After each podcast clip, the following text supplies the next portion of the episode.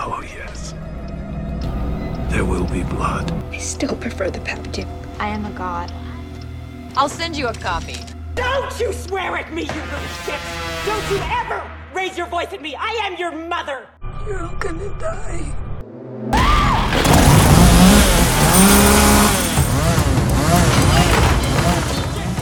I am going to eat your soul and shit it out, Nicky! Thought you only murdered boys. I go both ways. You forgot the first rule of remakes, Jill. Don't fuck with the original. If you touch my son again, I'll fucking kill you!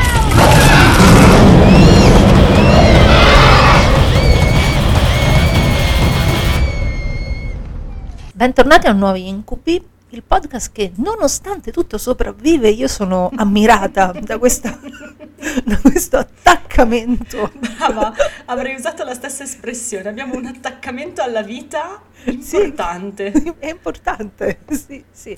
Siamo sempre più acciaccate, ma In piedi per miracolo, mai Sì, in sì. piedi. in piedi, ancora per poco, non lo so per in Non piedi. lo dire, per non lo dire. Non lo dire. Vediamo insomma come si sviluppa la situazione. Intanto, per aiutarci a, a Sì. stare in piedi, noi proseguiamo con Flanagan perché la cosa. Che comunque non è che la consigliamo a cuor leggero questa strategia di coping, però è la No. nostra. No, no, è terapia d'urto che noi facciamo, che non si sa quanto funzioni. E prima fuori onda stavamo parlando, no? Perché adesso in questo periodo ci serve del comfort horror. Ecco appunto, Flanagan non è Non comfort lo è. horror. Non lo è. Non- Ma noi però, eh, cioè l'amore ti fa fare a volte delle cose che ti fanno uscire dalla comfort zone. Esatto. E noi con Flanagan la comfort zone non sappiamo neanche che cosa sia perché stasera noi parliamo di un film un po' particolare perché Sì. è l'unico sequel diretto da Flanagan. Sì? E Perché- penso che questa cosa resterà tale per sempre. Sì, perché Flanagan i sequel li schifa, Sì. proprio per mano di legge li detesta. Ecco.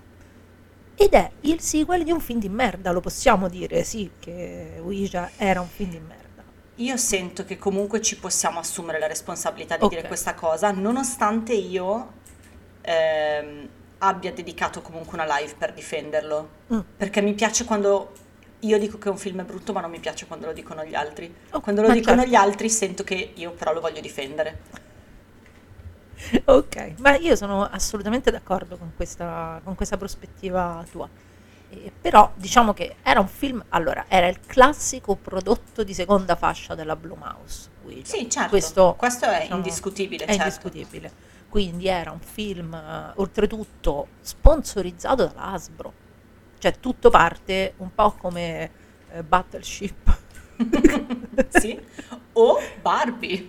O Barbie, esatto. Tutto parte da questo giocattolo perché eh, la tavoletta Ouija è un giocattolo della Hasbro che va Mhm. sponsorizzato. Allora eh, la Hasbro si mette d'accordo con la Blue Mouse e la Platinum, e la Platinum Dunes. Sì, è vero. c'è tutto, c'è anche Michael Bay di mezzo. Ci sono tutti. Ci sono tutti. tutti i nomi del peggio pop, del più detestato pop contemporaneo sono in questo Eppure. film. Eppure Sono ancora tutti qui. E hanno pure fatto i miliardi, anche Esatto. con il film di merda. E infatti il film non è particolarmente riuscito, ma incassa un sacco di soldi. Però la critica lo sfonda. Ma ha- su, su Rotten Tomatoes, se non sbaglio, ha un 2%. Forse è uno dei voti più bassi che ho mai visto su Rotten Tomatoes. e io li vado Madonna a cercare tu sempre. Madonna mia, cioè sì, 2%. sono stati, non sono stati teneri con, eh, con Ouija. Però, dato che incassa tanto, Bloom vuole un sequel. Però all'epoca Bloom era un po' più sensibile di adesso nei confronti della critica. E- Eh, perché adesso sono successe le scelte giuste, adesso Bloom fa anche un po' il cazzo che gli pare. Sì, esatto, fa- fa- fa- anche se vabbè, n- non divaghiamo, però quello che è successo di recente con l'esorcista, mh, oggi o ieri, non me lo ricordo, che hanno fatto fuori Gordon Green. Es- Io l'ho letto oggi, quindi potrebbe essere il, il loro ieri sera, ipoteticamente. Chiudo subito la parentesi. Jason, se ci ascolti e devi trovare un regista che ti faccia il secondo capitolo della tua trilogia dell'esorcista, io ce l'ho un nome. Damian Rugna. Ma sei scema? Ma sei impazzita? Ma sei matta? Ma no! Ma finiamo all'ospedale! No! Dai, immaginati un esorcista diretto da Rugna. Cioè, sono intrigata in realtà. Eh, eh, dai, su, Sono intrigata in eh, realtà. dai. Però no. Ma tu hai idea della paura che ci fa una roba del genere? Beh, e noi quello abbiamo, cioè, non- non- Sì, sì, lo so, sono le mie due anime in contraddizione. Ho troppa paura, però non voglio nient'altro, ovviamente. dai, Damian Rogna, Jason, tu, se ci ascolti, è, un consiglio, è un suggerimento. Non dire così che domani la nostra segretaria, quando esce l'episodio, lo tagga su Instagram subito. subito. e gli traduce quello che abbiamo appena detto. Esatto, e, e lui si fa venire in mente l'idea e poi faranno l'esorcista diretto da, da Damian Rugni e sarà merito di nuovi. Eh, Aiuto. Vabbè, sì. Ecco, o colpa.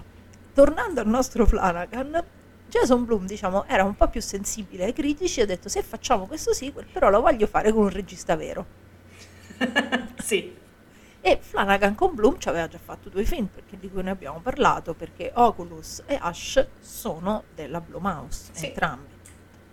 Flanagan era un po' restio all'idea, perché lui, abbiamo detto, i primi sequel neanche con la canna da pesca li tocca, però ha detto va bene, lo faccio, però come dicono i critici cinematografici seri, faccio il cazzo che mi pare con questo film.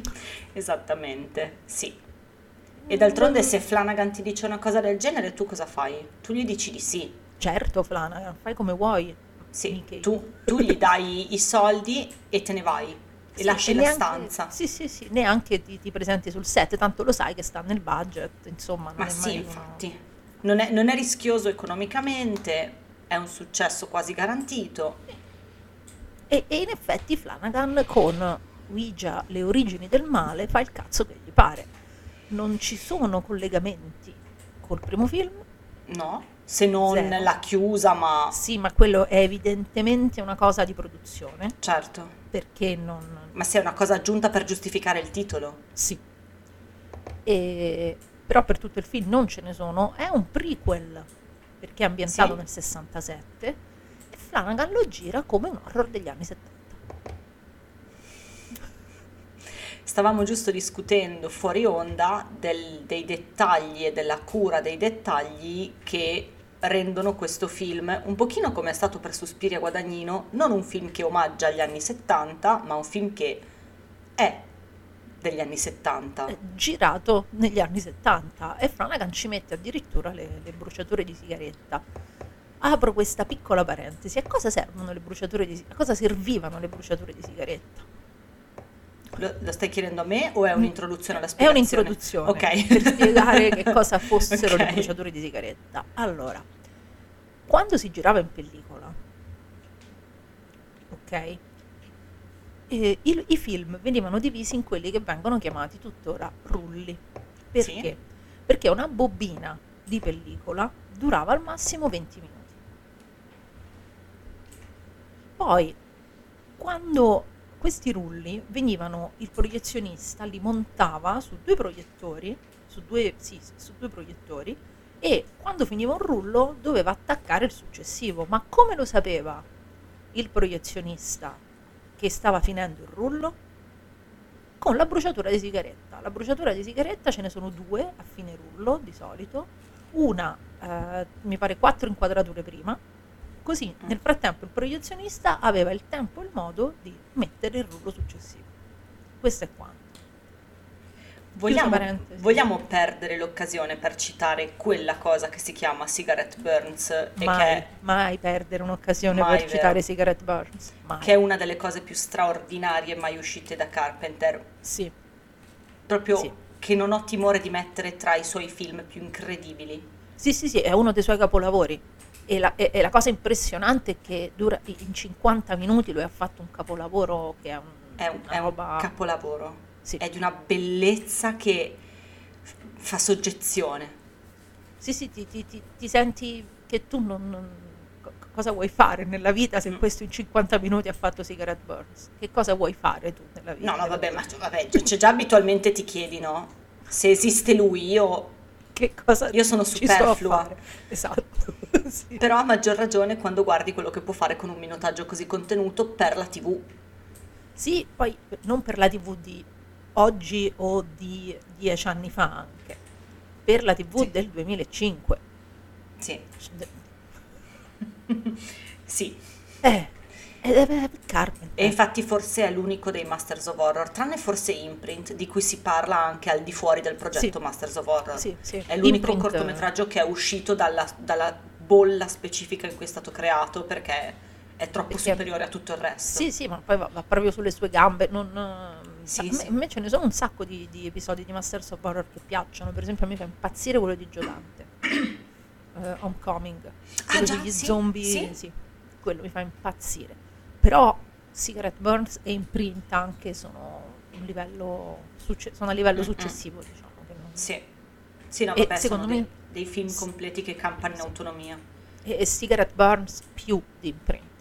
Con tutto l'amore che ho per Takeshi Miike, ma Cigarette Burns Eh, vabbè. dà- Io non sono una di quelle fan che si strappa i capelli, ma perché per Miche, nel senso che in generale non sono una grande né conoscitrice né amante della cultura giapponese, ammetto che principalmente è non conoscitrice, eh, però mh, il progetto si poteva chiudere dopo quell'episodio lì per quanto mi riguarda. Avevano già Sì. raggiunto il massimo punto che potevano Sì, sì, sì. raggiungere.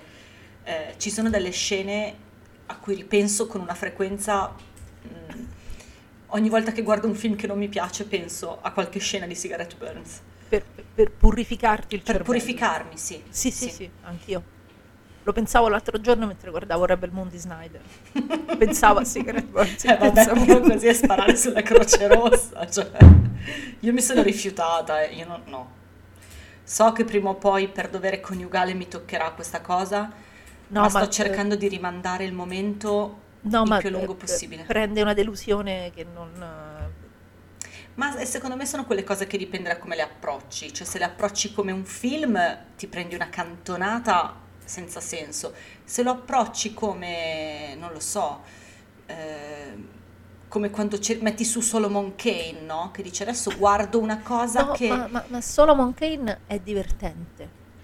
Ah, questo manco qua, cioè non è neanche bello per il gusto del trash? È noioso No. e non fa mai ridere, tranne in una scena. Si prende sul serio a un livello Oh, totale. Mi viene da vomitare. no, è una roba brutta, è una roba brutta, veramente brutta. ed è solo la prima guardare. parte, ce ne arriverà un altro adesso. Non solo, ma poi arriva il director's cut di tre ore.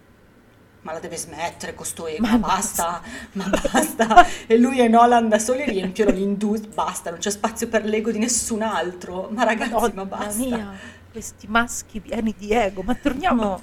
Torniamo a- a un maschio che invece è s- senza ego. Esatto, torniamo a Flanagan. Quindi Flanagan gira questo film e si diverte a simulare un horror demoniaco. Sì. Che poi alla fine si tratta di un horror demoniaco nonostante, poi, nonostante la tavoletta Ouija è quella tramite cui Reagan chiama Pazuzu, quindi alla Certo. fine non... eh, un horror demoniaco degli anni 70. Sì. Vogliamo raccontare un attimo la trama e poi ci diciamo quando e come lo abbiamo visto? Al volo, al volo? Dai, dai. Allora, eh, questa volta seguiamo eh, Alice, che è una madre recentemente rimasta vedova, eh, che ha due figlie mh, di età tra fine scuola elementari e inizio liceo, che per sopravvivere alla recente vedovanza e quindi economicamente sostenere quello che resta della famiglia, eh, ha bisogno di fingersi medium, o meglio ha bisogno, questa è la strada che ha scelto. Insieme alle figlie architetta questi eh, trucchi artigianali con cui crea delle, ricostruisce delle finte sedute spiritiche e, e mantiene in questo modo la famiglia. E tutto sembra funzionare nonostante le perplessità etiche della figlia maggiore, ehm, fino a quando eh, smettono, le sedute smettono di essere finte e la famiglia smette di riuscire a campare eh, con questa attività, mettiamola così, per essere riduttive. Sì, diciamo che come antefatto e senza spoiler va benissimo. Eh, come l'hai visto tu questo film? Quando l'hai visto? In modo col pensiero laterale, eh, dunque io secondo me questo l'ho visto quando è uscito, non al cinema, eh, anzi no, non è vero perché io sono arrivata No, sono arrivata in ritardo con questo, comunque poco dopo l'uscita, nei- negli anni immediatamente successivi, quando iniziavo a fare la conoscenza di Flanagan, però non ho un ricordo preciso della prima volta, sono sincera. Tu sì, invece? Io sì perché l'ho visto in sala, perché i film di Flanagan che sono usciti in sala li ho visti tutti in sala. Mm. E, e mi ricordo che ci trascinai delle mie povere amiche Che ascolteranno questo podcast maledicendoti. maledicendomi, sì, che poi tra l'altro poi alla fine non è, non è neanche tanto colpa mia perché sono le stesse amiche a cui poi ho fatto, a cui prima avevo fatto vedere Oculus.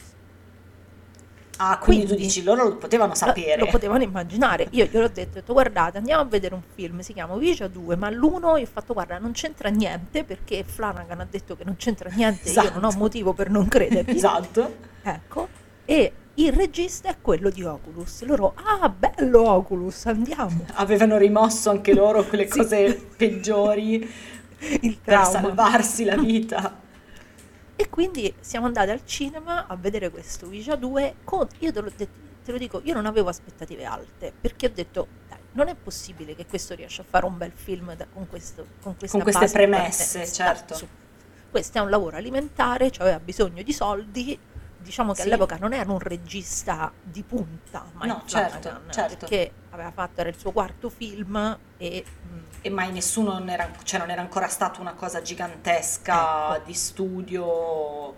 non- diciamo, è, è prima del gioco di Gerald addirittura, cioè prima Sì, che certo. mh, arrivasse, cioè, prima, prima che stipulasse il famoso contratto con Netflix. Quindi, insomma, e sono uscita sbalordita. Sono uscita Eh, veramente sbalordita perché proprio non, non- non ti aspetti una cosa così da un film come Ouija. Non, non- te lo aspetti, dici, "No, questo ha veramente ha preso il film, l'ha buttato nel cestino e ha detto ok adesso ci penso io, voi non vi preoccupate, Esatto. qualcosa ci inventeremo e se abbiamo detto l'altra volta che Ash è un po' l'inizio del Flanagan verse perché ci sono Sì, Seagal, certo. Elizabeth Sloan, Michael Trucco e tutta questa gente qui, qui proprio il Flanagan verse Eh entra beh, certo. in, Questa è l'esplosione è del- l'esplosione perché ci abbiamo eh, Elizabeth Racer, L'amore della vita mia. l'amore della vita anche mia. Io amo quella donna, amo quell'attrice. Eh, lei, è spe- lei è una di quelle speciali, infatti c'è poco, Sì. lei torna poco nel Flanaverse, Sì. cioè ne è membro fondatore ma compare poco. compare poco, sì, è vero. Infatti, Mike, eh? Perché Elisabeth non più? Che t'ha fatto? che è successo? Allora, guarda, da un lato io sono quasi contenta perché io ho questa cosa che se poi un personaggio mh, diventa per me per qualche ragione importante, poi faccio fatica a dargli un nuovo volto, no?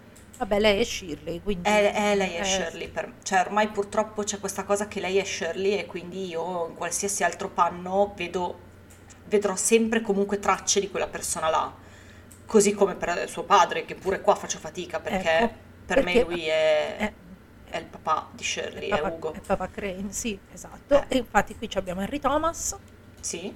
Che fa E poi- il prete, che fa il prete, Che ma è un prete poco convinto della sua pretitudine. diciamo. Vero? Sì, è vero. E- ma perché in un film demoniaco degli anni 70 ci deve essere un prete. Poi quello che gli fa Sì, certo. è abbastanza singolare, però Vabbè, c- sì, perché anche in questo caso comunque è una, è una possessione molto anomala sì, eh, rispetto alle canoniche di stampo cattolico. sì, sì, sì, siamo proprio su un altro, su un altro pianeta. Mm-mm.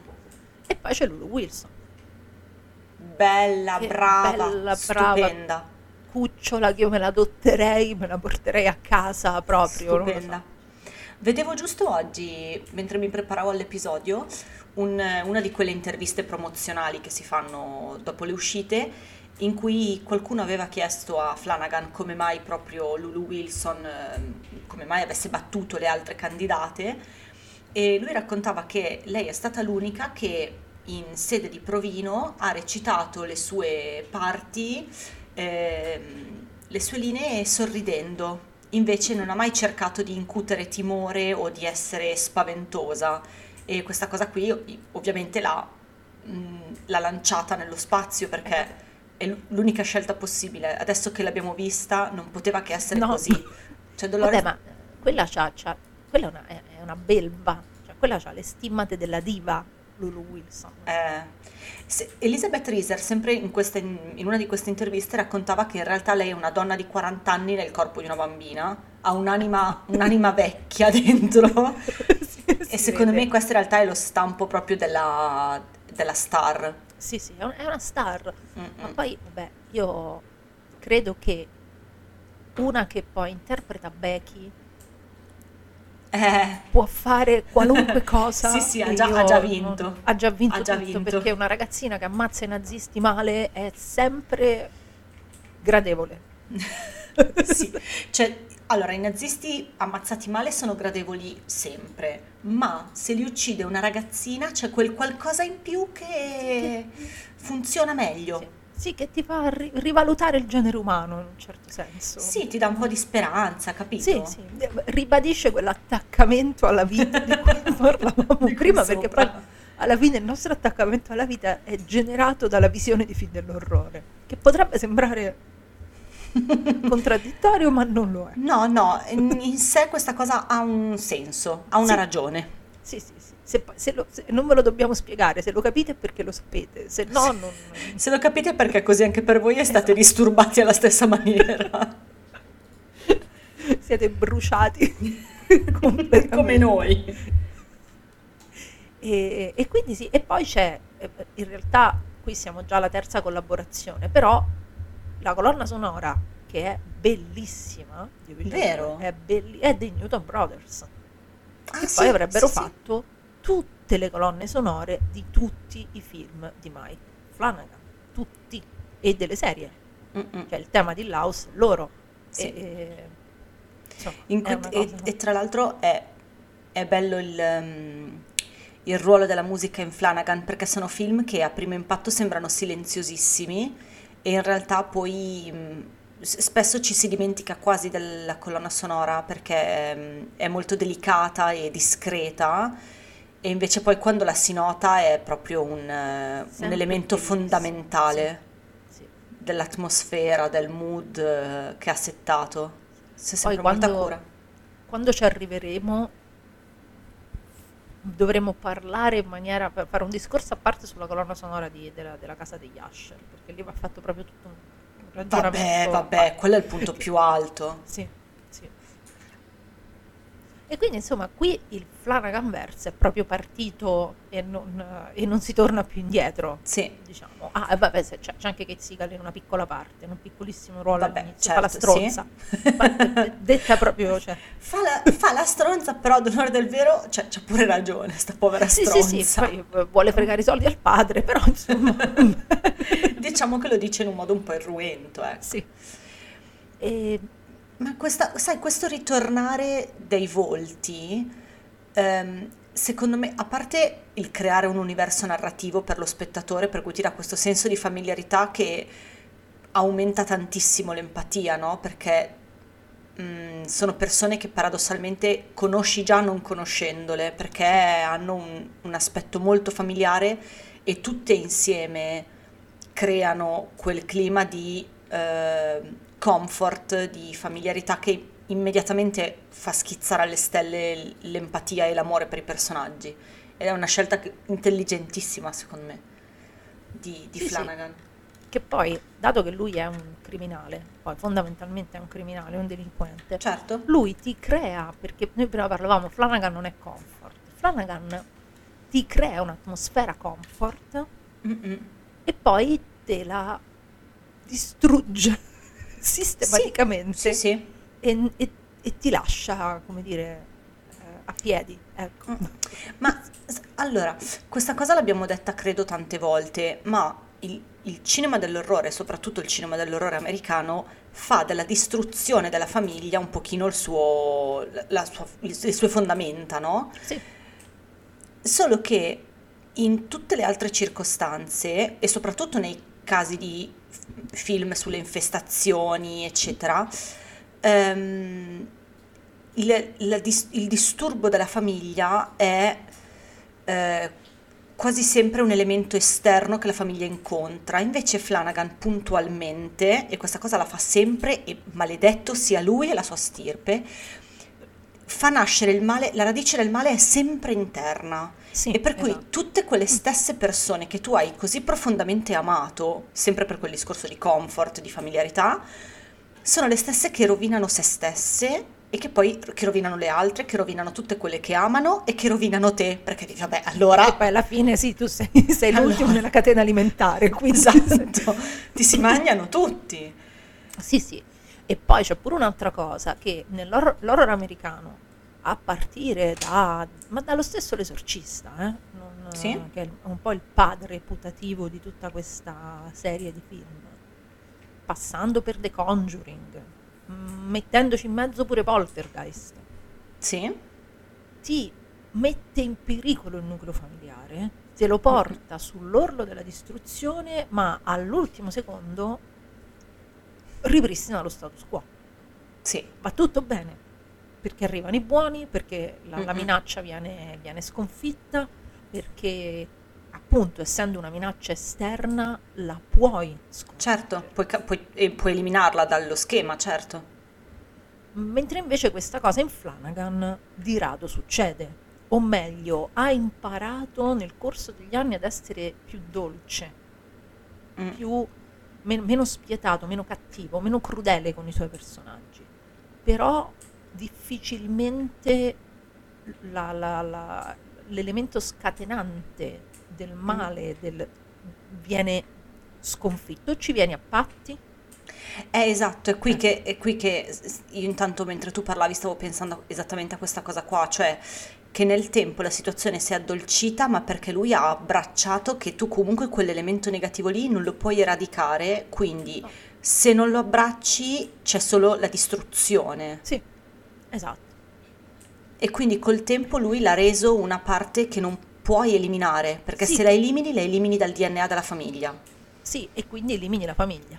Sì, Eh, non è, infatti. E sempre lì finiamo però. Sempre lì finiamo, non c'è... Non Cioè, c'è salvezza. eh, F- Flanagan è, interessante proprio perché, allora, mm, eh, di solito uno tende a metterle sem- sempre vicini l'uno all'altro, infatti mi piacerebbe se collaborassero a qualcosa prima o poi. Flanagan e James Wan, che sono i due grossi autori Mm. commerciali di horror degli ultimi 15 anni. Sì, Soltanto che Wan, a parte quando impazzisce e fa Malignant, che vabbè, no, E vabbè, ma lì, vabbè, lì non è la distruzione della famiglia, lì è la distruzione della società e dei, dei criteri di logica del, del di verosimiglianza, cioè lì è proprio un- eh, Lì è però quando, quando Wan fa Insidious, Sì, eh, The Conjuring, tutto il Christian horror di James Wan e tutto Sì. quanto, segue il filone dell'horror americano, la famiglia, la minaccia Certo. esterna eh, e alla fine in un modo o nell'altro riusciamo a, ehm, a eliminarla. Eh, Flanagan fa la stessa cosa, cioè prende gli stessi temi. C'è la Sì. famiglia, c'è la minaccia, però cambia completamente la prospettiva attraverso cui guardare la minaccia e cambia il metodo di liberazione da questa minaccia qualora questa liberazione si verificasse molto spesso. no. Non si verifica. Beh, oddio, non è così tanto Mm. da escludersi in futuro questa collaborazione, perché adesso che la fusione Blumhouse ehm, e James Wan è, è ufficiale ed è conclusa, non è così, mh, non è così stravagante immaginare che Eh, no. si possa arrivare in futuro a una collaborazione. Adesso diamogli il tempo di fare quello che deve fare con Prime, ma la strada è lunga. Madonna mia, quello che deve fare con Prime. Lo so, non lo so se lo voglio. Cioè, io ho No. questo rapporto conflittuale per cui non posso fare a meno di quello che questa persona mi deve dire, ma dall'altro lato, eh, non- cioè, mh, devo essere pronta ad accogliere la verità che mi sta dicendo, e cioè che tanto non c'è, non c'è fuga dal male, e quindi o te lo metti via, che c'è Sì, e che fa parte di te. Sì. e quindi puoi superarlo e essere una persona migliore proprio perché l'hai conosciuto, oppure ti, ti- aspetta di essere disintegrato.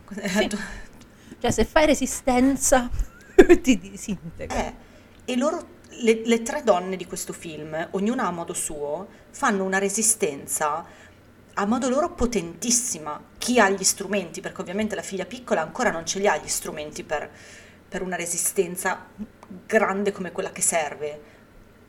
Però le altre Ci provano, ci provano. In tutti i modi.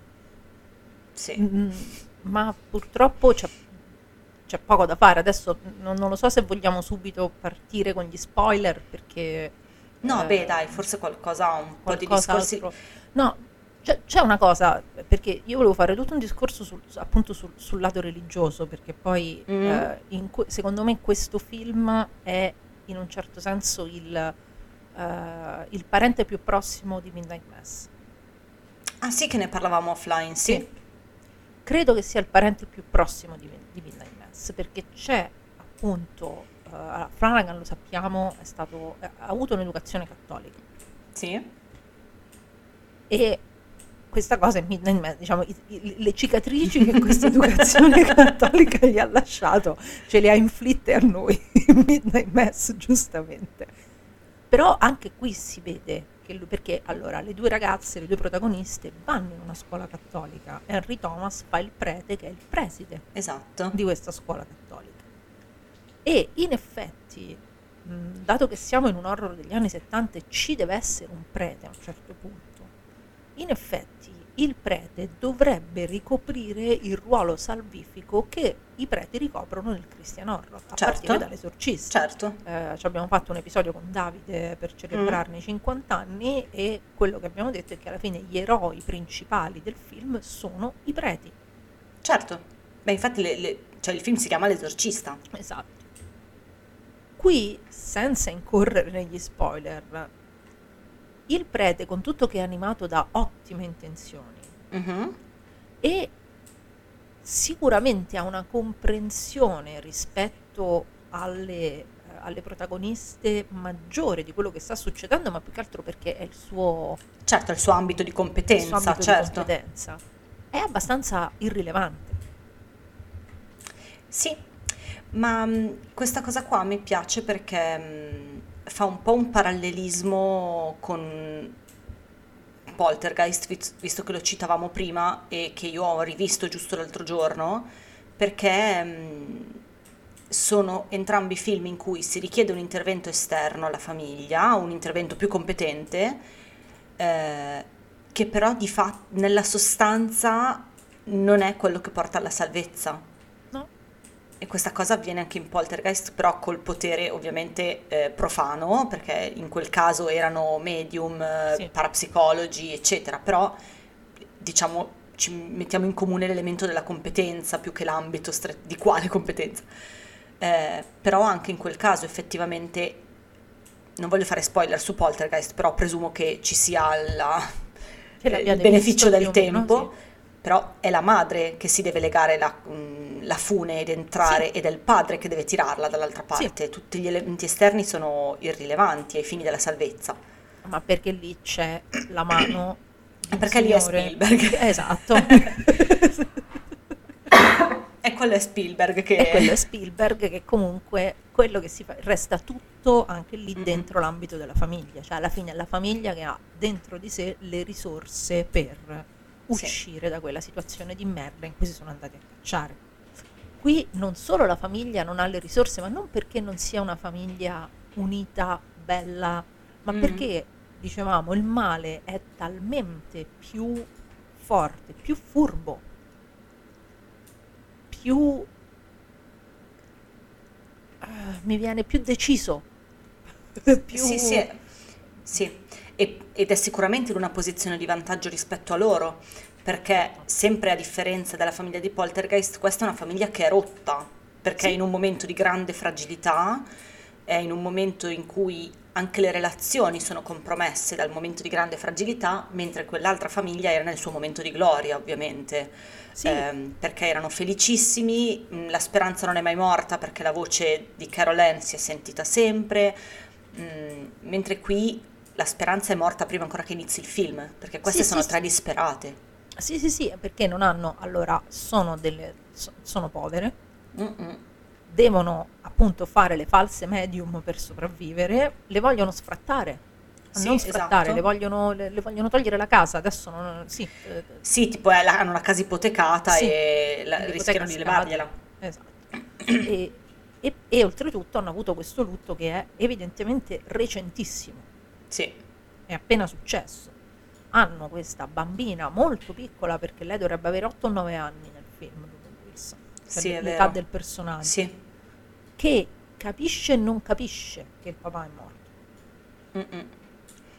Capisce e non capisce e soprattutto è evidente che non capisce il male della sorella, cioè non capisce la profondità del dolore che sua sorella sta Sì. provando in quel momento lì. Che- e non può neanche capirlo perché ha 9 anni. Certo. E non- Il personaggio della madre, che secondo me è bellissimo, Eh sì. è stupenda, la madre, che va avanti come può, ma pure lei ha delle cose da, diciamo, da cercare di, di- di- da, da dover elaborare e in tutto questo deve mandare avanti questa famiglia da sola e siamo comunque negli anni 60. Eh, questa cosa qua secondo me è un sacco interessante perché Ouija 2, chiamiamolo 2, nel 2023 sarebbe un film completamente diverso perché una donna a cui muore il marito economicamente non è spaccata, mm, salvo ovviamente circostanze spiacevoli, però in linea di massima, diciamo, la media è che se una donna perde il marito, purtroppo dopo i tre giorni di lutto se ne deve andare a lavorare, eh, Sì. però quantomeno non rischia che le portino via la casa, certo, salvo, cir- ribadisco, salvo circostanze, chiam- virgolettiamole speciali, però in linea di massima è meno, non meno tragica, economicamente meno tragica, È ecco. meno indifesa rispetto Sì. a come erano le donne Sì, sì, mi piace di più punto detta di vista sì. economico negli anni 60. Sì, Ecco, mettiamola così, è un po' per tornare, perché poi anche questa è un'altra, è una è un'altra cosa molto kinghiana, il padre che non c'è, la madre che si occupa dei figli, perché è una cosa che poi King ha vissuto. Esatto. Perché Flanagan è kinghiano anche quando non fa King. E è un po' la cosa di Dolores Claiborne. ah, Che- il mio King preferito. Ecco, che quando va alla banca a chiedere i soldi eh, Certo. per, il, per il college della figlia si accorge che il marito li ha presi tutti perché Eh sì. la firma sul conto corrente era, Era solo dal marito, solo certo. del marito. Quindi eh, negli, anni, negli anni 60 le donne che restavano da sole erano molto molto molto più indifese rispetto a quanto non lo siano adesso. E qui abbiamo una famiglia composta da tre donne. Sì. Da tre donne inserite, di cui due soprattutto sono inserite in un contesto in cui la loro posizione nella società è fortemente contenuta, perché queste stanno facendo una scuola cattolica, Cattolica, cioè non è che stanno certo. facendo la più illuminata, stanno ricevendo la più illuminata delle, illus- delle, eh, istruzioni. Quindi il loro ruolo potenzialmente potrebbe restare quello in Sì, futuro, nel loro futuro, se le cose fossero andate diversamente. E tra l'altro tutti sanno nel quartiere che la mamma è una Mm-mm. sedicente medium. E Sì. la povera piccola bambina, che non mi Mm. ricordo come si chiama il personaggio, aiutami. Doris. Ehm, Do- eh, Doris, la povera piccola Doris è costantemente bullizzata a scuola per questa, per Sì. questa cosa. Quindi insomma è una situazione di partenza in cui il male si può andare ad accomodare proprio tranquillo. Sì, sì, è la sua, è la e- sua, è- ha proprio il materasso fatto di piume d'oca. Sì, sì, è il paradiso. Sì. Ed è effettivamente, tornando a Won e a tutto quanto, è una situazione molto simile a quella di, di The Conjuring. Del 2 dici, scusa, mi Sì, stavo tossendo. del 2. Certo, sì. che infatti è il fa- migliore dei Conjuring. Sì, che è il migliore dei Conjuring, ma ti fa vedere anche la diversità radicale di approccio che hanno questi due registi Sì? alla materia. Beh Perché sì, qui- sì, certo, certo. Eh, perché The Conjuring 2 ti dà la sensazione che questa donna con questa nidi- perché lì, lì- lì ha due figlie qui abbiamo Mhm. in The Conjuring c'è una nidiata di bambini adesso non mi Sì, ricordo quanti sono sì, tipo sono. 5, una roba del genere, una follia. ecco ti fa vedere che però non, non è mai non sono mai che questa famiglia non è mai sola Mm. perché un po' perché ci sono i Warren che vabbè Sì, Warren eh, sì, eh, certo, vabbè. però ci ricevono anche tanta vicini- solidarietà. Ecco, ci sono i vicini di casa, ricevono tanta solidarietà. Invece in Ouija 2, che poi sono dello stesso anno Ouija 2 e The Conjuring 2. Ma sai che forse 2016. sì. sì, sì, sì, sì, sono usciti lo stesso anno. sì. In, in- Ouija 2 tu invece vedi che queste persone, queste tre donne, sono completamente sole, non hanno nessuno, non c'è nessuno che dia loro una mano, tranne questo prete, però non, è- non lo fa di sua spontanea iniziativa, No, è vero, certo, il suo aiuto viene richiesto. il suo aiuto viene richiesto. Sì, è sollecitato perché Lina, la sorella maggiore, che dal- dall'inizio del film è quella che cerca di portare un pochino di eh, etica in questa famiglia che campa Un in un modo un po' eh, infelice, eh, chiede aiuto perché riconosce immediatamente che la sorella mm, presenta segni di qualcosa che non funziona più come dovrebbe. Allora, eh, di- diciamolo perché non è uno spoiler, a un certo punto la mamma compra in un negozio di giocattoli questa tavola Ouija e la piccola Doris comincia a giocarci. Mm, Sì, perché esatto. vuole parlare con il papà. Sì. Ora, la piccola Doris parla con qualcosa, di fatto. Sì? Ma e anche questo non è uno spoiler perché se lo fosse non sarebbe un film dell'orrore non parla col papà Cioè, questo è proprio paro paro l'esorcista. Sì, non è paro Capitan Audi. ecco quindi che l'unica che effettivamente mentre la madre è entusiasta di questa cosa perché la madre vuole disperatamente crederci Sì. vuole che Doris sia una medium come era sua nonna e che stia di fatto comunicando con l'aldilà. Sì, è anche un modo per difendere il diritto di Doris di avere lo stesso lutto di Lina. Perché, perché Doris non ha sperimentato il papà eh, come l'ha sperimentato Lina, ovviamente per mancanza di tempo, e questo potrebbe essere un modo per sopperire a questa mancanza, no? Anche tu adesso puoi avere l'esperienza del papà nel modo in cui ti è concesso Sì. da questo mezzo anomalo. Mentre invece Lina proprio non ci crede, cioè Lina sa che c'è qualcosa che non Mm-mm. torna in quella tavola Ouija e sa che c'è qualcosa che non torna in sua sorella. Sì. E quindi si rivolge al prete interpretato da Henry Thomas. Sì, E, e poi insomma succede il finimondo e, non- e poi succede il finimondo. e poi succede il finimondo. Che è un finimondo davvero spaventoso per essere Ouija. Perché il Sì. primo film aveva la grande pecca che purtroppo ehm, non so quanto in questo possa avere contribuito il fatto di essere un film di Hasbro, ehm, che magari non, ha- non ha, non lo so, non ha voluto esagerare, non ha rischiato quanto avrebbe potuto, non lo so. Però invece questa seconda volta, soprattutto quello che si fa con i corpi delle due figlie, è importante. È importante e poi fa anche molta paura quello che nei titoli è soprannominato il ghoul e che è il Mm, nostro amico Dan Jones.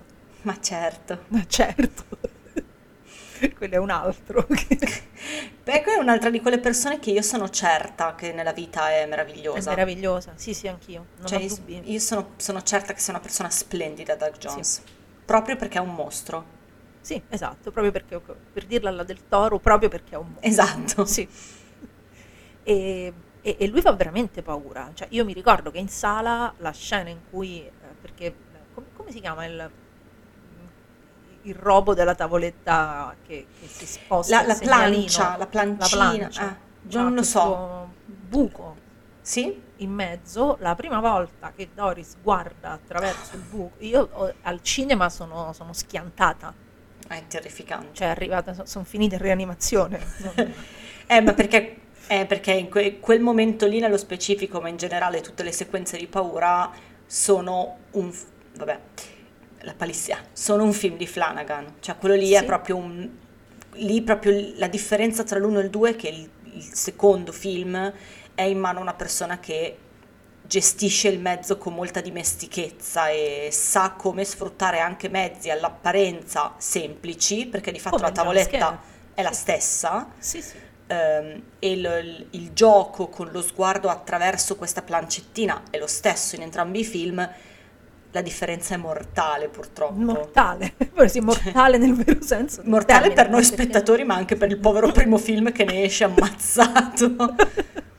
Ma perché poi Flanagan è effettivamente Scusa. no no ci sei sei Sì. effettivamente è un maestro del jumpscare Che è difficilissimo. è difficile perché eh, poi lui si prende anche per il culo da solo in The Midnight Club e tutto quanto che quello eh, Sì. è poetic cinema all'ennesima potenza però il modo in cui Flanagan ti imposta e ti gestisce il jumpscare è veramente una cosa Eh, ma prenderti per il culo lo puoi fare solo quando ormai una cosa la, la sai fare talmente bene che fa il giro e puoi anche Mhm. ribaltarla a tuo piacimento e, e ironizzare su quella cosa lì che stai facendo perché ormai è- è- è- hai, hai talmente tanta dimestichezza che è come se l'avessi creata tu. Sì, sì, sì. E diciamo che qui ce ne sono tre o quattro di jumpscare che ti, che- che ti- ti- ti ribaltano sulla poltrona. Sì, ma sai anche momenti più che non sono necessariamente un jump scare, ma magari momenti in cui si arriva a un crescendo di tensione importante. Ho in mente quella scena, senza fare spoiler, di Lina allo specchio. Oh madonna mia. Cioè, che non è un jump scare, ma è soffocante. Per tante Ma io- ragioni, tra cui una fisica. Tra cui una fisica. Però, Io a proposito di soffocante ce ne ho in mente un'altra, che è un, dia- è un monologo. Ecco, ricominciamo. Eh, eh. È uno dei primi veri monologhi di Flanagan ed è quando Doris spiega al Mm-mm. fidanzatino della sorella che cosa significa morire strangolati. eh sì. E lì non ci sono jumpscare, lì non c'è niente, lì c'è una bambina che parla per Quello un lì, minuto. quello lì è il momento migliore di Lulu Wilson. Sì, Cioè, quel monologo lì è impressionante. È In, mano, in mano a un impressionante. adulto, quella roba lì usciva quasi grottesca. In mano a lei è spaventosissima. lei con quella faccetta serena, Oh, tranquilla. che ti- In mano a lei è proprio terrorizzante. E infatti il povero fidanzato, Così si caga sotto, cioè, Sì. umanamente si caga sotto. umanamente si caga sotto. E il film è pieno di queste cose che poi saranno eh, dei, dei- proprio dei marchi di fabbrica dello stile Sì. di Flanagan. È come se lui qui avesse veramente dato una... eh, avesse fatto le prove generali Mm-mm. di quello per cui poi sarebbe diventato famoso a partire dal 2018, diciamo, dai Laos. È, è interessante fare questa, questa cosa che stiamo, questa stagione, perché seguendo, eh, guardando le cose in ordine alfabetico, io per esempio non ho fruito di tutte le cose in ordine alfabetico prima del 2018, dai Laus in poi sì, però prima, ehm, magari alcune cose le ho viste prima, dopo, invece vederle in ordine ti dà veramente modo di osservare l'affinamento. eh, Sì. partendo dalla materia più grezza che poteva essere Absenzia, che pure è una signora materia grezza, vedere come gli angoli vengono smussati e come mh, ci si affina sui temi, sui modi, su, eh, su alcune scelte come questi monologhi infiniti che qualcuno su Twitter una volta gli ha rimproverato. E vabbè, ma non... E è, è notevolissima la differenza tra uno e l'altro, che pure secondo me sono di pari, cioè film che sono di pari livello, come possono essere Ouija 2 e Oculus, però in realtà la differenza è sempre più chiara. Guardandolo Sì, in sì, ordine è sempre più chiaro. Cioè, se- se- è come se eh, si affina l'autore Sì, con le sue caratteristiche, le sue- i suoi vezzi stilistici, le sue, eh, i suoi marchi di riconoscimento. Cioè, tu riconosci che è Flanagan. Comin- cioè, da qui in poi si comincia a capire Sì. di chi stiamo parlando veramente. Ecco, sì, sì, forse questo è davvero il momento in cui nasce l'autore, sì. perché i, È- i temi, le scelte stilistiche... È, è strano, allora, a parte che è strano perché per un film che non voleva fare. Ehm, è strano perché è un film molto anomalo nel suo percorso, perché poi appunto sequel, franchise non sono più entrati nel discorso. Ehm, ammesso che poi The Haunting non si voglia considerare franchise, ma poi no, è pure No. sbagliato. Eh, C- c'è un elefante nella stanza che non stiamo considerando in questo momento. cioè? Cioè Ah, vabbè, vabbè, ma, ma quella è un'altra roba. E lui è sempre stato chiaro su quello, perché quello non Sì. è il sequel di Shining. No, no, non è il sequel di Shining. È il pubblico che l'ha frainteso. Mhm. Però, Però sì, è un romanzo sequel, perché è, il Sì. Sleep è il sequel di Shining romanzo e lì non ci, non ci sono... sì, sì, però sai, quella roba lì... mh, Cioè, è il sequel di un romanzo. È una paraculata, però in Sì, questo una caso è diverso. Io non vedo l'ora di fare la puntata sul Dottor Sleep. Ti giuro, io non vedo l'ora di Io fare non la vedo puntata. l'ora di rivederlo. Sto Anch'io non aspettando perché tanto dico, vabbè, dobbiamo fare la puntata, non è che lo rivedo adesso, però non vedo l'ora di rivederlo. Non vedo l'ora, cioè veramente... Mm-mm. Prima ci tocca il monolite e l'house. No, aspetta che prima dobbiamo sopravvivere al prossimo episodio, che sarà Vai. molto dura. Io c'ho, c'ho- c'ho- c'ho un sacco di paura del prossimo episodio. Eh, prima dobbiamo sopravvivere a quello, Madonna mia. poi il resto è comunque tutto in salita lo stesso, perché non è che c'è un momento di tregua. Sì, no, dai, c'è, c'è il... vabbè. Stavo per dire, c'è un momento di tregua, c'è il Midnight Club, e poi ho pensato Mm, che beh, se il momento di tregua sono un gruppo di ragazzini che muoiono, Che forse muoiono, devo rivedere un pochino di cosa stiamo facendo con queste cose. Comunque, io direi che adesso possiamo andare in spoiler. Sì, dai, sì. Direi che mm, ci stiamo tenendo. Sì, perché dobbiamo Possiamo. parlare del finale che è troppo importante. Sì, infatti. Quindi, allora, io ero convinta che fosse su Netflix Ouija 2. Non c'è più? Non c'è più su Netflix. No, io l'ho guardato col pensiero laterale perché mi Anch'io. sa che non è più da nessuna parte in Non Italia. è più da nessuna parte in Italia, quindi vi attaccate e lo cercate col pensiero laterale e perché stanno... Io, io, per esempio, adesso con Davide stavamo parlando, Mhm. no- l'esorcista non c'è in streaming da nessuna parte in Italia. C'è a pagamento su Prime, però a pagamento, non Eh, è in flat. Mm. E c'è stato fino a, poco, fino a pochissimo tempo fa eh, c'è stata su è stato su Prime nell'unica E poi- versione in cui viene distribuito adesso che è quella mm, dell'anniversario, quella nuova, diciamo. Sì, Ehm, però no, è vero, in questo momento non è da nessuna parte. È molto Io- paradossale che invece ci sia il documentario sì, dell'esorcista. c'è il documentario. Quello in flat c'è Sì, su sì. Cili, non c'è l'esorcista. Non c'è l'esorcista. Però, Fla- allora, questa cosa Flanagan l'ha sempre detto, è il momento di tornare ai media fisici. Sì, sì, al supporto fisico assolutamente comprate Blu-ray, non, non c'è niente. Io sono sempre stata ostile, nel senso che mm, os- cioè non- non comp- io non compro i DVD, ma questa cosa deve cambiare adesso perché mm, ci sono delle cose che non posso accettare di perdere. No, io se mi, se mi levano il house da Netflix io non rispondo delle mie azioni. No, no, no, no, non è un'ipotesi. Non, non- non- Non è, un- non è un'ipotesi da prendersi in considerazione. Perché non, cioè, lo- le cose di Netflix non te le puoi prendere. Dove lo prendi, Gerald? Se se ne va. Madonna. Il, il problema è che adesso le piattaforme streaming stanno cancellando anche gli originali. E questo è gravissimo. Ci sono delle cose perse per sempre. Se non fosse per i santi pirati. Santi, veramente santi pirati, salvatevi file da qualche parte, non li buttate perché perdete patrimonio culturale. Eh, eh, eh, però, cioè, non è un'iperbole questa cosa che hai detto.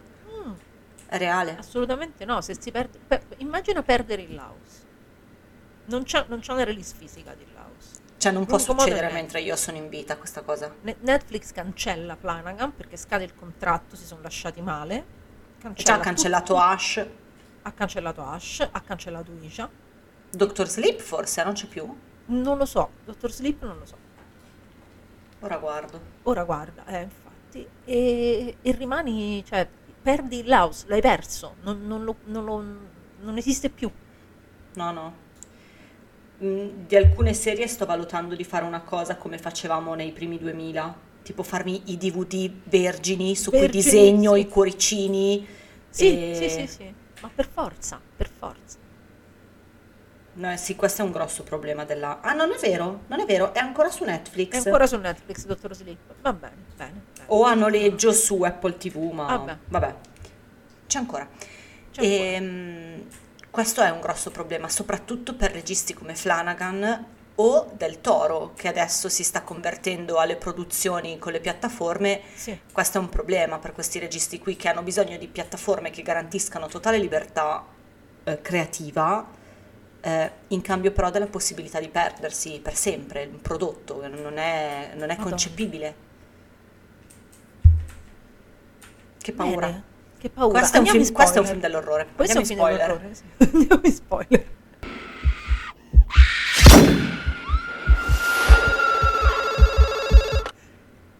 Dunque, dicevamo, in questo film va tutto a finire malissimo. Allora, è un film di una cattiveria, di una... è crudele. È forse più crudele anche di Oculus. Non so, devo pensarci. Cioè, È una, è una cosa su cui devo Eh, riflettere. o, o del feto di absenzia, perché qui si, si- si- cioè, non Sì, si contano le circostanze di merda. Mannaggia a lui. È, è crudelissimo perché lui, questa famiglia te la annienta. Mm. Completamente. Allora, la cosa che forse noi siamo andati in spoiler, però questo è un po' il ragionamento Rogue One, cioè noi lo sappiamo già come va a finire Ouija 2 se abbiamo visto Ouija, perché ovviamente ci- deve condurre alle premesse che hanno reso Sì. il primo film possibile. Certo. E quindi noi lo sappiamo che arriviamo alla storia delle due sorelle, però così, così intensamente dilaniate, nel primo film non le avevano neanche immaginate. No, non ma, le avevano ma neanche immaginate. Noi arriviamo al punto, una ammazza l'altra. E, Sì, e ammazza la madre. e ammazza la madre. Sì, però la madre, fosse stata solo la madre sarebbe stato più tollerabile perché è una sorta di rito di passaggio, nel senso ehm, il sacrificio genitoriale, sarebbe, Sì. sarebbe potuto essere accettabile, Poteva- no? Ci poteva stare qui la sorella maggiore ammazza la sorella minore. Ammazza una bambina di 9 cioè questo film Sì. si conclude con una bambina di 9 anni con la bocca cucita con il filo, Sì. morta sul pavimento di uno scantinato. Sì, e, e la, allora, già la morte della bambina è, è oltraggiosa, no? È contro natura, è Sì. massima, il massimo del perturbante. Però quello che è peggio è, è, la- è un discorso che abbiamo fatto mille volte, è la sorella maggiore Sì, è la sorella che maggiore. sia compiuto dalla sorella maggiore è la cosa più folle del cinema dell'orrore. Perché le Sì. madri, se parliamo di gen- genitori figli è diverso perché poi entra in gioco tutto il discorso psicanalitico che non faremo in questa sede. Ma una sorella maggiore che ammazza una Eh, sorella minore no, è una cosa no. che no, non- non- è, è talmente è, è contro, proprio contro natura. Non so come. Sì, È una cosa orrenda. E infatti la povera Lina finisce in un istituto per il resto dei suoi giorni e cerca disperatamente di comunicare con la sorella più piccola. ecco, ecco, questa cosa qua a me di Ouija 2 piace tanto perché se intendiamo che tutto il film è un discorso sulla tragicità di un lutto non affrontato, no? Sì. La fine diventa la tragicità di una malattia non trattata, perché di fatto Lina, esattamente come il protagonista di Oculus, torna nell'inferno in cui è stata, per cui Sì. pure da ricoverata scrive per terra una tavoletta per continuare a comunicare. al di là del fatto che voglia comunicare con sua sorella, no? In un eccesso di tragedia per cui tu spettatore sei una meba sul divano spaccata dalle lacrime, è proprio è una persona che ha finito di vivere perché non sta ricevendo niente, non sta ricevendo un trattamento perché poi is- istituto psichiatrico negli anni, Anni 60, 60, boom, donna, eh, è una combo assassina, assassina. Perché, perché ovviamente non è che quelli pensano sì, c'era, c'era il demone, Certo. nel- il Assassina demone di nazista. bambini. assassina di bambini. Quindi non è che, che i medici c'era il demone nazista nello scantinato, perché poi Eh no. sempre- sono sempre i nazisti il problema, eh, sta rottura dei coglioni che dei fascisti, guarda. è una- Perché comunque Flanagan qualche discorsino per farti capire cosa ne pensa ogni tanto ce lo deve Ogni mettere. tanto ce lo mette, sì, sì. Ed è, è la, è la tragedia delle donne abbandonate alla loro realtà, anche nell'istituto, come fuori dall'istituto erano abbandonate alla loro realtà senza possibilità di guarigione dalla tragedia che le aveva colpite, qua è la tragedia della malattia. Sì, e non c'è, e come dicevamo all'inizio, Flanagan non ti dà una via d'uscita al male. Non te la dà, non c'è. No, Cioè, questo, eh, queste hanno vissuto per anni in una casa che loro non lo sapevano, ma era infestata, perché poi è questo. il Certo. E, e a un certo punto, quando il... mm, che poi, oddio, è un fantasma, è un demone, è un... non si sa Sì. perché di- tecnicamente dovrebbe essere un fantasma o una serie di fantasmi. sì, è vero. Ecco. Eh, ha trovato un sistema per entrare, Mm-mm. È entrato e non... E, e- e da quel momento in poi è, se- sei condannato, è quasi una... è quasi J-horror a un certo punto, cioè quel tipo di maledizione da cui non c'è, Non c'è scampo. non c'è scampo. Qualunque ha- cosa tu faccia. Sì, che ha l'aggravante simil talk to me, che è quel genere di Eh. maledizione che devi invitare. Sì. Che Per questo non- io ti dicevo Eh. che anticipa di un 7 Ah beh sì, certo, è vero, parlavamo anche di questo offline, Sì. certo me lo dicevi proprio tu il discorso di Talk to Me. Ehm, quello, che è, quello che è interessante è proprio questo, no? Nel momento in cui tu apri la... paradossalmente, tu apri la porta al male, come dicevamo, quello che dicevamo prima, no? Il problema di Flanagan è che il male è interno, Sì, perché sì, sei tu, tu. perché sei tu che devi concedergli la- lo spazio e la possibilità di Sì. allargarsi e, e prendersi tutto. In questo caso poi mettici che è un male nazista, capisci bene che Quindi c'è la speranza, te la sei bruciata nel momento Sì. in cui hai provato anche solo a immaginare di chiamarlo. E, e infatti muoiono tutti i personaggi tranne uno. E quella che Tutti. sopravvive, sopravvive con un grande virgolettato per aria. Sì, infatti, e sopravvive perché poi c'è la scena post credit con Sì. Lin Shay e sopravvive pure a Sì. Sopra- eh sì, eh sì Eh. perché eh, mh, bloccata in, questo- in questa istituzione, eh, abbandonata rimane, in un eh? angolo Sì, e lì sì. rimane. Lì rimane, da lì non esce. È veramente una cosa che ti, ti spezza le, le ossa. Ouija 2. Sì, e lo per- fa sì. con un modo sornione, elegante, da film com- sempre questo perché poi Flanagan non è mm, non è art house mai No, è vero. lo è leggermente un pochino appena appena in alcune sequenze del Dottor Sleep. Sì, però di solito è estremamente diretto estremamente semplice ed è nonostante questo elegantissimo morbido. Quindi è un trappolone gigantesco Dicevo, ma Sì. che belle queste immagini, che bella questa ricostruzione d'epoca, perché poi c'è una ricostruzione degli anni 60 che è totalmente anti-glamour, è vero, sì. che è totalmente diversa dall'immagine cinematografica che abbiamo degli anni 60, tutta scintillante, tutta... Certo, certo. E, e qui invece Cioè, è marrone. l'antinostalgia. Sì, è l'antinostalgia, è tutto marroncino, è tutto spento, è tutto eh, un po' triste. Sì, Quindi hai questa ricostruzione d'epoca perfetta, perfetta. Hai questo modo che c'ha lui di muovere la macchina da presa che è di, una, di un'eleganza, di una... ehm, di una precisione, di un'intensità bestiale, hai questa semplicità nel raccontare, perché non è mai astruso, non è mai ehm, ostico, ti- ti- è come se vieni qua che ti abbraccio, vieni qua che ti faccio le coccole e poi Sì. tu vai là che pensi di ricevere le coccole e invece ti prende a, a ceffoni a due a due. Ecco. Sì, ma è perché è una per- allora, è un regista profondamente democratico che ha cominciato a lavorare in un momento in cui gli altri grandi autori che si stavano formando non lo erano. No? Perché mh, al di là del solito sempre citato Eggers, però manco Ari Aster io non lo farei vedere a un amico che deve imparare a conoscere l'horror, per no, esempio. mai, For- Eh. neanche Hereditary, neanche Hereditary. No, neanche Hereditary perché sennò lo uccido e non Sì, voglio averlo esatto. sulla coscienza, No. capisci? È una cosa anche un po' così.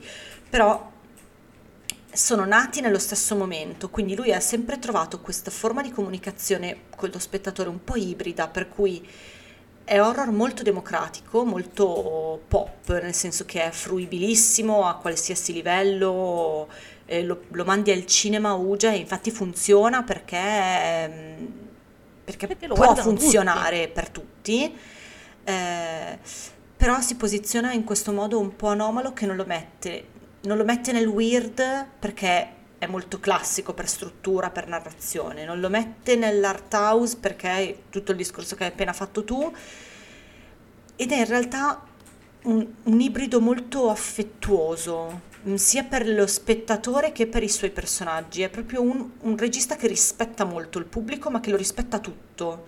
Cioè io il cinema lo faccio per tutti perché il cinema deve essere arte per tutti. Esatto, di tutti. E però con lo stesso occhio di riguardo e di attenzione che mette per lo spettatore, prima di tutto lo mette per i suoi personaggi, che è un tipo di affetto che in realtà tutti questi registi suoi contemporanei non hanno sempre.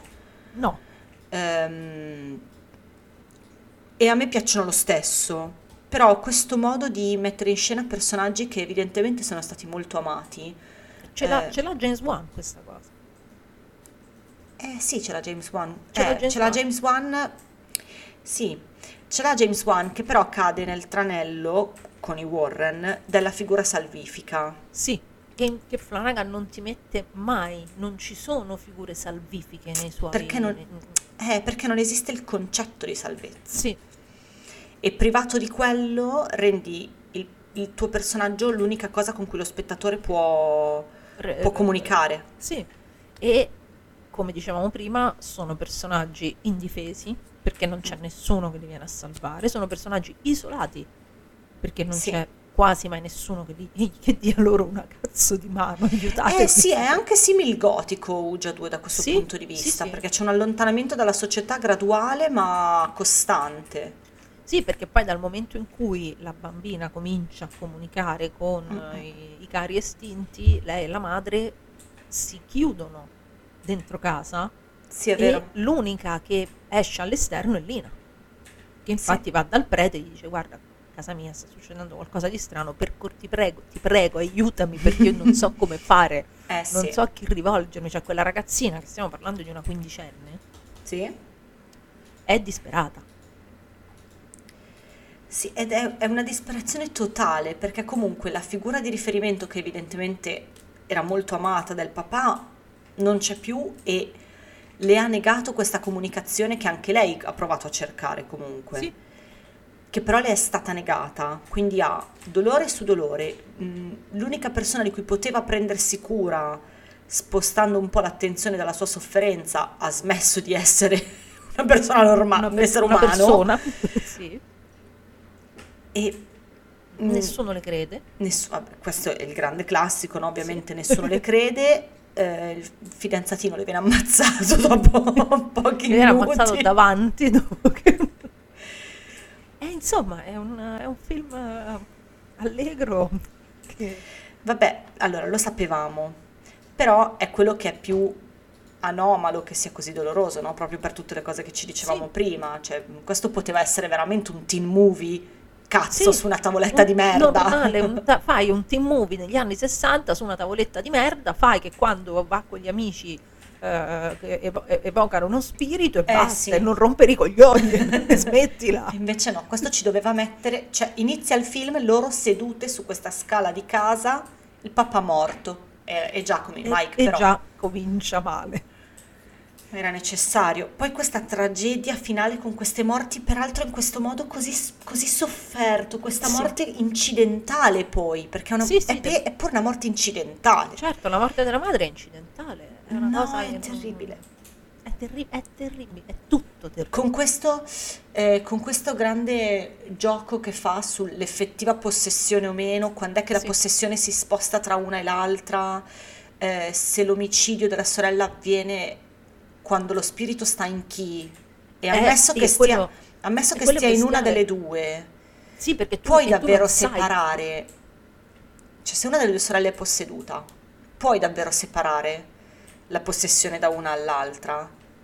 Cioè, con una relazione così simbiotica come queste due, se la posseduta è solo una, puoi davvero pensare che l'altra non lo sia? No, ma infatti so- a un certo punto non c'è più Non c'è più lì, esatto. Sì, sì, a un certo punto, anche perché non essendoci una sola presenza Mm-mm. nello scantinato di questa casa, essendoci svariate eh, presenze maligne, a un certo punto è, Ah, quando coglio no, coglio. è-.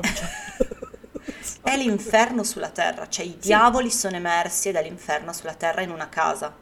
e, e- e queste tre sono ancora e sempre da sole. Sì. Cioè non è veramente, non arrivano i Warren. Non so, non arrivano i Eh, Warren. sì, è che comunque i Warren non arrivano i Warren e non arriva quello che i Warren rappresentano, cioè non arriva, non arriva Cristo, non arriva No, Dio. In questa arriva Dio. possessione Dio è completamente, Dio è indifferente. Sì.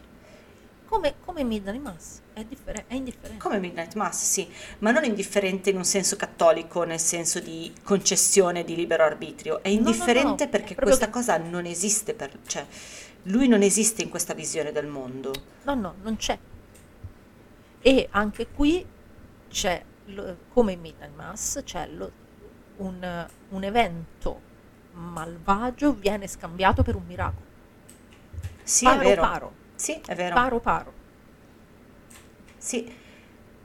Solo che, sai, in Midnight Mass il miracolo ha, ha- ha forse un risvolto più, mi viene quasi da dire, ego- egoista verso Sì. chi lo riceve. Verso chi lo riceve, sì. In questo caso era un dono che poteva essere salvifico per tutti, fosse Certo. stato reale. Ma l'abbiamo detto, il È concetto spietato. di salvifico in Flanagan non, non torna, non, non Eh no, è spietato per quello, perché que- questo dono che poteva essere, in quel caso era un dono anche moralmente, discutibile. discutibile. quello di Midnight Mass, sì, sì.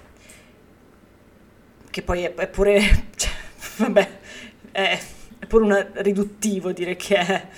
Invece in questo caso era, cioè poteva essere la salvezza, no, no, ma non solo la salvezza, no, però poteva essere la guarigione. La guarigione, certo, potevano, era, era- si apriva questo canale di comunicazione e queste tre persone guarivano, Mm. perché quando una persona non c'è più si interrompe un dialogo e se si interrompe così presto, quando una bambina ha 15 anni e l'altra ce ne ha 9, è bestiale. Sì. Sai che c'è un cartone animato su questa stessa identica storia? Ora che mi sovviene. C'è un cartone, non mi ricordo se è Disney o Pixar o già dopo la fusione, non lo so. Si chiama Onward. È, car- è su Disney Plus. Ed è, è un cartone eh, che rimanda un pochino a Dungeons and Dragons per, un- per il fatto che c'è un gioco di ruolo coinvolto, eccetera eh, che parla della stessa identica cosa, cioè in quel caso sono due fratelli maschi, ehm, uno dei due ha conosciuto molto meglio il papà perché è più grande, l'altro l'ha conosciuto molto meno. eh, e il desiderio, la cosa che rincorrono per tutto il film, utilizzando in quel caso eh, le strategie del gioco di ruolo, è eh, poter riparlare col papà. E il fratello certo. minore aveva desiderio di recuperare col papà quel tempo che il fratello maggiore invece aveva potuto godere. Potevo vedere, certo. È esattamente la stessa storia, ovviamente in quel caso mh, eh, questa- questo miracolo viene garantito naturalmente perché è un film d'animazione per i bambini e quindi ovviamente eh, il, il miracolo di rivedere il papà avviene, eh, però è, mh, mi ci ha fatto pensare tanto, no? Il, il discorso Eh sul tempo, il discorso sul eh, cercare di mettere una pezza a quello che non avremo più o quello che non abbiamo potuto avere, ehm, mi ci ha fatto pensare tanto.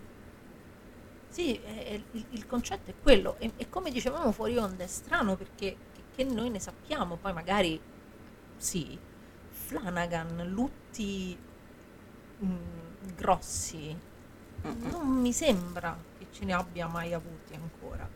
E, e- è, è proprio una roba sua.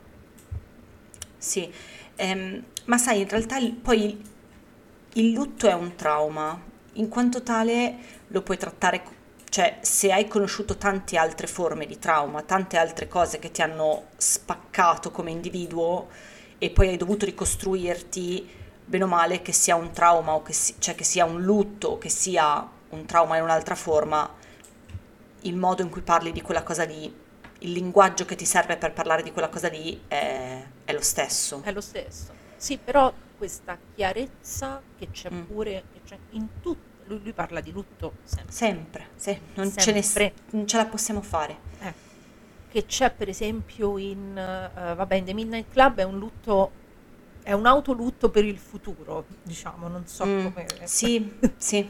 E Bly Manor è tutto sul lutto.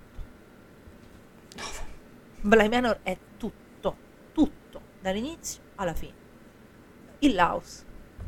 Di che, Vabbè. di che S- stiamo- Allora, solo che Bly Manor lo fa in un modo più subdolo. Perché Bly Manor te lo dice solo alla fine che è una storia sul lutto. Sì. Perché durante, sì, durante c'è il discorso della mamma di Raoul, però è solo, diciamo, parziale contenuto nel tempo. Invece alla fine ti arriva quella E, mazzata. e ti accorgi che è tutto su Sì, che parlava solo di quello. E, di- e d'amore, ovviamente, però Sì, vabbè, perché è un melodramma gotico, sì, per forza ci deve stare, non c'è... sì. Però Ecco la- è- Mm, la dif- l'unica differenza importante del Midnight Club è che ribalta il punto di vista, quindi per una volta non Sì. si parla di chi rimane, ma si parla di chi va, cioè non parla chi rimane, ma parla chi va. chissà che dovrà andare a Sì. breve e che oltretutto dovrà farlo molto presto. Sì, e quindi ri- ribalta talmente tanto il punto di vista che proprio la morte è vista da come se fosse quasi un argomento nuovo. E in realtà poi per tutto il resto del tempo ha parlato di chi rimane.